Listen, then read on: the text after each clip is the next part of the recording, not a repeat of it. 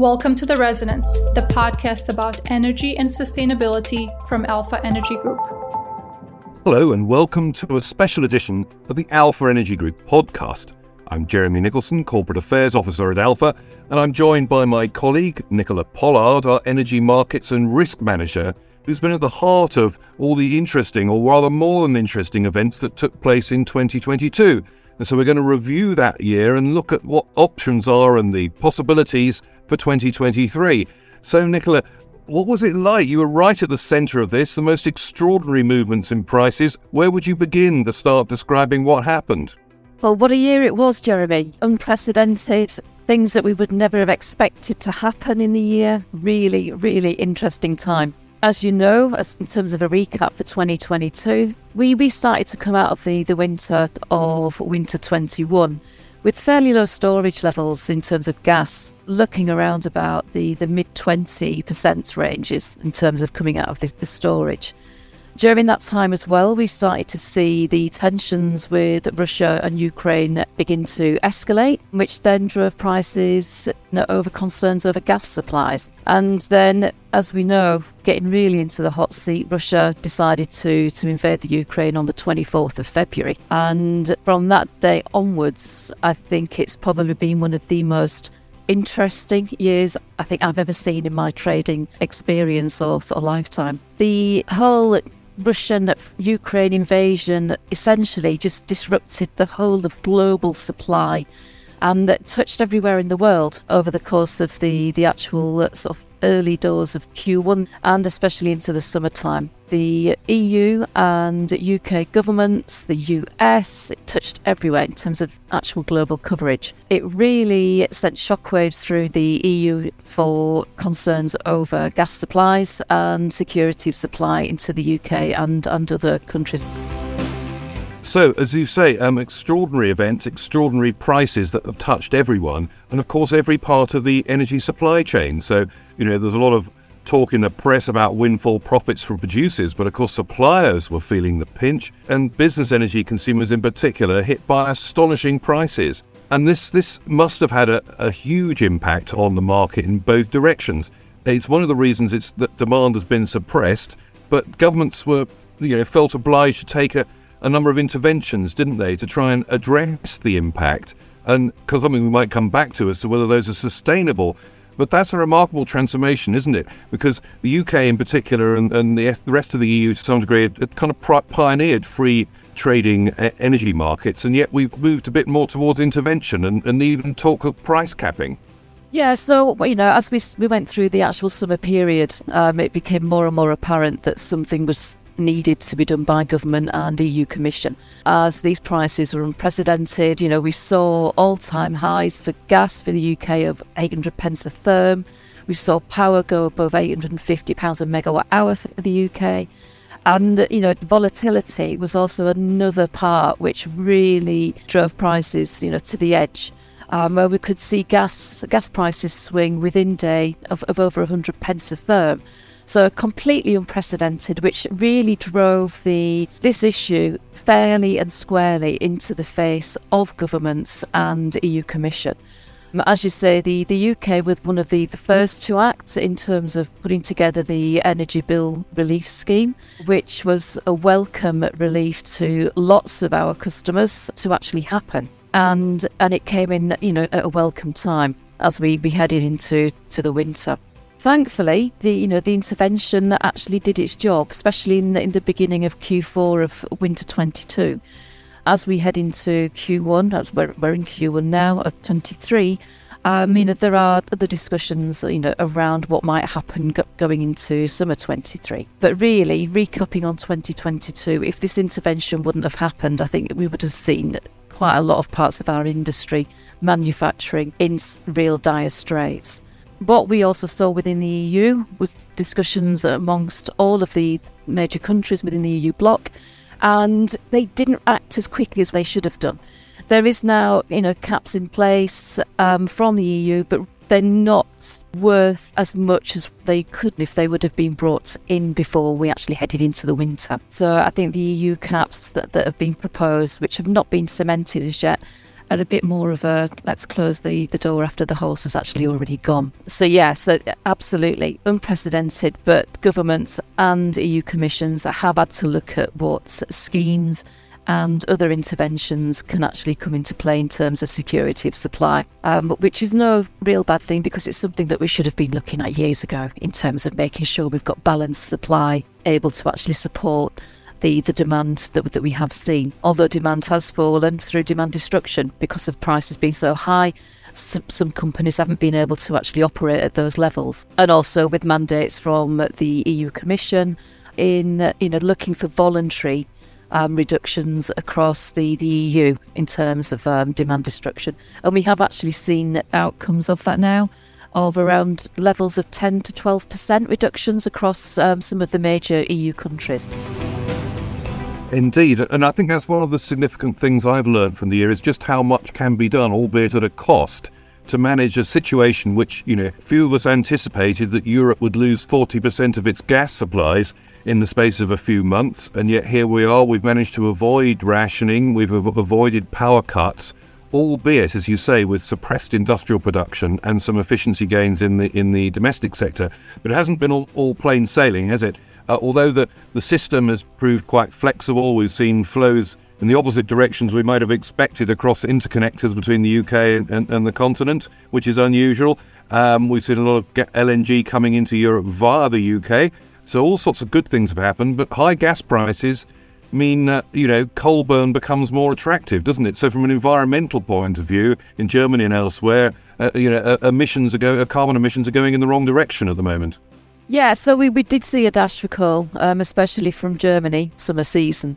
And this led to increases in, in coal prices. Um, but as the the coal price embargo against Russian coal exports came into play in August, we started to see that tail off. And that was especially also given that Germany had actually stockpiled some immense supplies of coal. And so we, we started to see the, the tail off of coal prices from August onwards um, as the, the, the, coal stocks had actually increased to, to levels where you know they were actually sustainable. So yeah, so we, we did see extra coal burn, um, especially also to help across interconnectors from Germany to France because we knew that France had huge nuclear fleet issues um, during the summertime. And their fleet was reduced by around half of their um, capacity. And so what we saw was that you know carbon prices have increased over time, but also with carbon, due to the high prices of gas and power across the EU and the UK, we started to see divestment in carbon as investors looked to shift um, money away from carbon in order to, to shore up their margins. So around you know sort of beginning of March, we saw a big drop off in carbon prices there as monies were shifted to support margin calls for gas and power because prices began to spike due to the invasion. And then at the end of August, we started to see a shift away again from carbon. So it ticked back up and then it started to fall back off again as investors shifted um, value from carbon again due to the high prices and the spikes that we saw at the end of August after Nord Stream 1 had finally um, been switched off. So, a few issues there in terms of the supplies coming in from Russia, which we knew that there would be. There was always going to be something around that. It was just a matter of what would it be, when would it happen, and the nervousness that that led to to the market all-time highs really manifested itself um, within gas and electricity prices. But then, as we headed into the winter, um, weather has played its part magnificently. We saw milder than normal temperatures in October, November. We had a bit of a cold spell in December. But because of that, supplies and storage has held up. And also quite windy weather has led to, you know, really good um, outturns from renewables. So we've, you know, we've been seeing some levels of 50, 60% in terms of renewables coming into the grid mix at different parts of the year. I think even if we go into the, the end of sort of January and into February with some cold snaps, then you know we may see prices start to go up a little bit.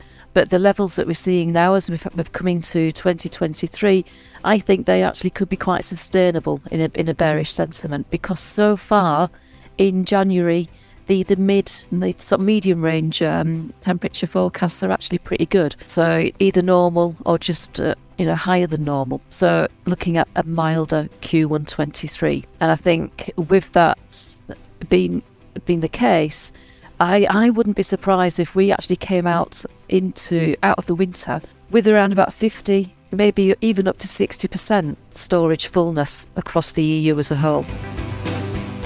I think that's really significant because, as you say, we could have been in a much tighter situation. Thank heavens that the, the weather has been mild and windy because the, the wind resource in Europe, uh, offshore wind, particularly in the UK, has been tremendous. Every you know gigawatt hour that's generated from wind is one that doesn't have to come from gas. You know, renewables can't do it all on its own. It does need fossil fuel backup, at least at least currently.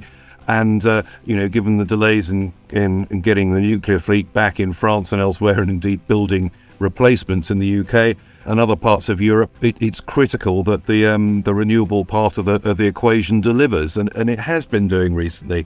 So we've ended the year on a slightly more positive note, albeit one flattered by the weather. So turning now for you know the, the prospects for 2023 you know your crystal ball gazing or at least at least uh, recognizing where we are. What, what what are the sort of key things that are, that are on your radar for where we are now and where we're likely to be in the months ahead?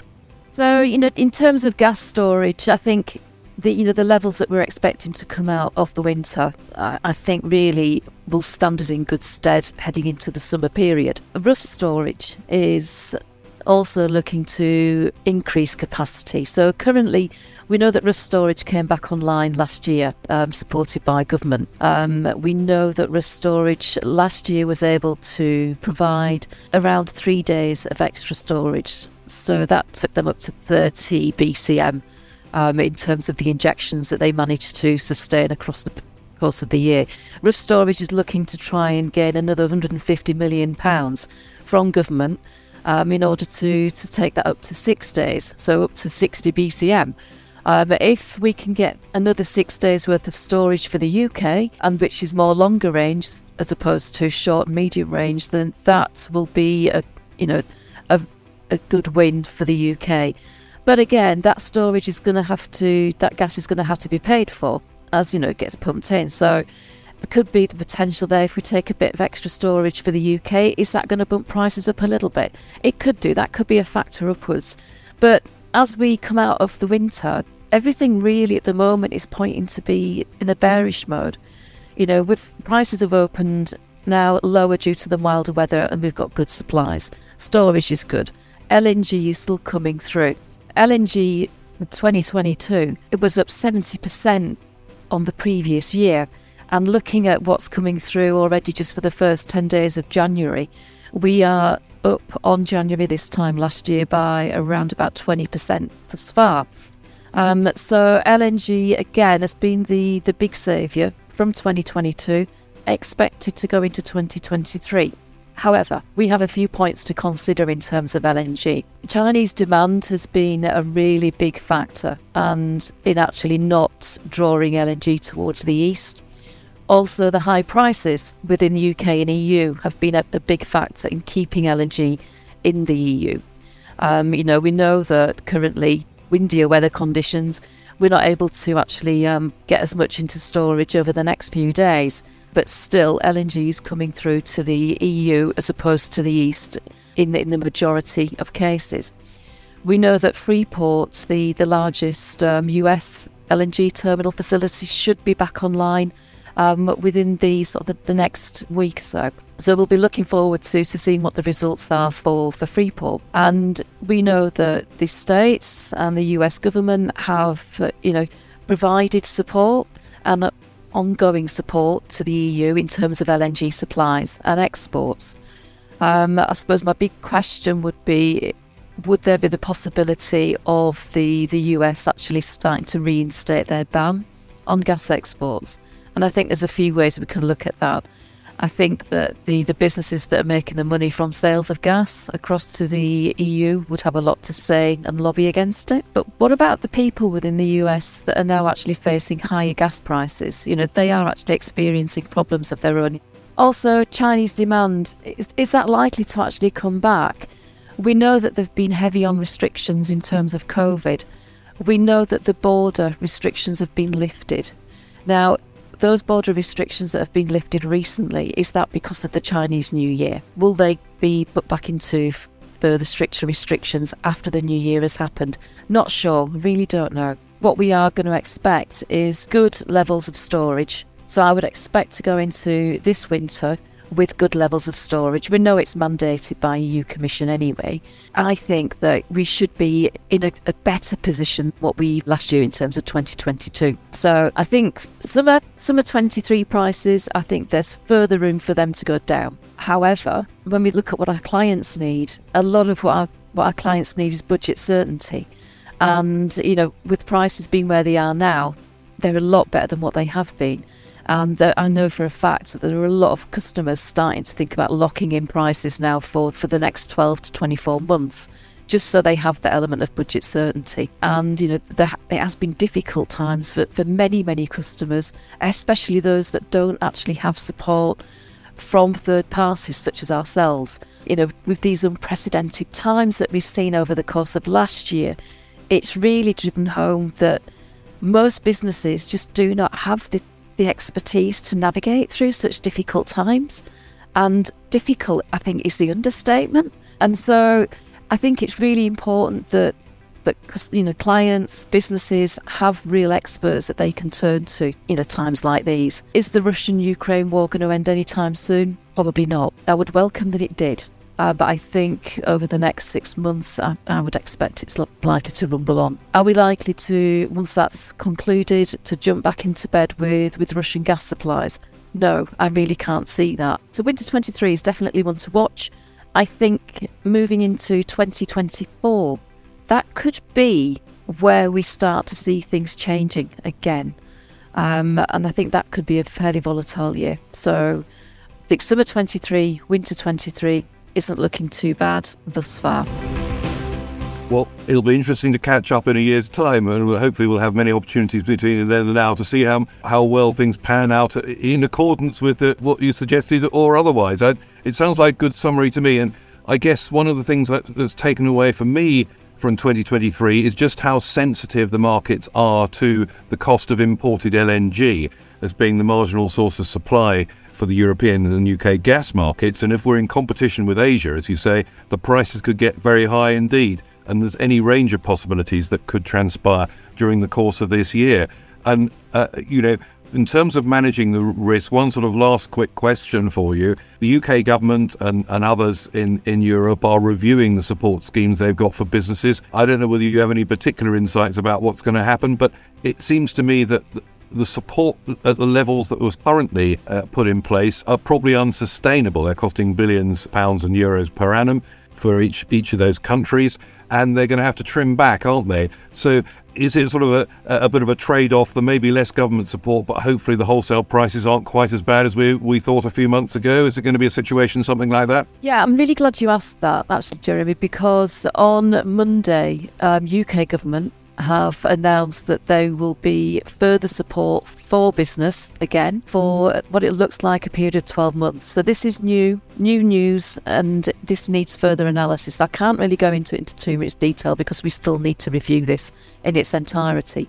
But there is an expectation, and it has been announced that there will be further support for 12 months for business. There are different levels of support for different types of businesses. So, energy intensives at first glance look as though they will be um, supported more heavily than other types of business, and also the more vulnerable types of business, such as charities, schools, etc., are looking as if they will be gaining the, the most support as well.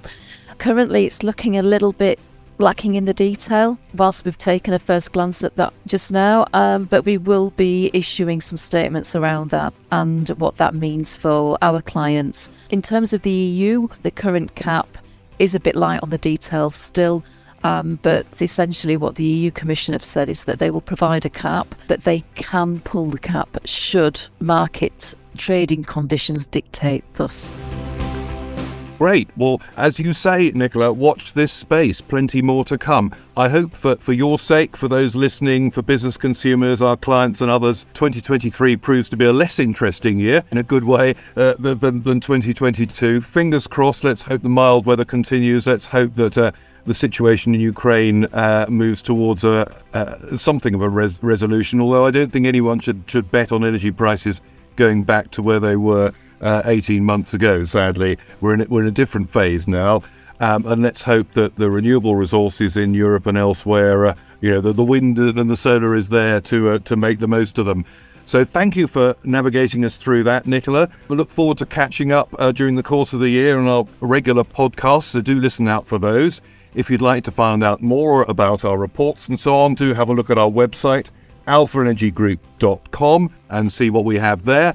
And do listen out for regular podcasts through the year as we go ahead and find out exactly how interesting 2023 proves to be.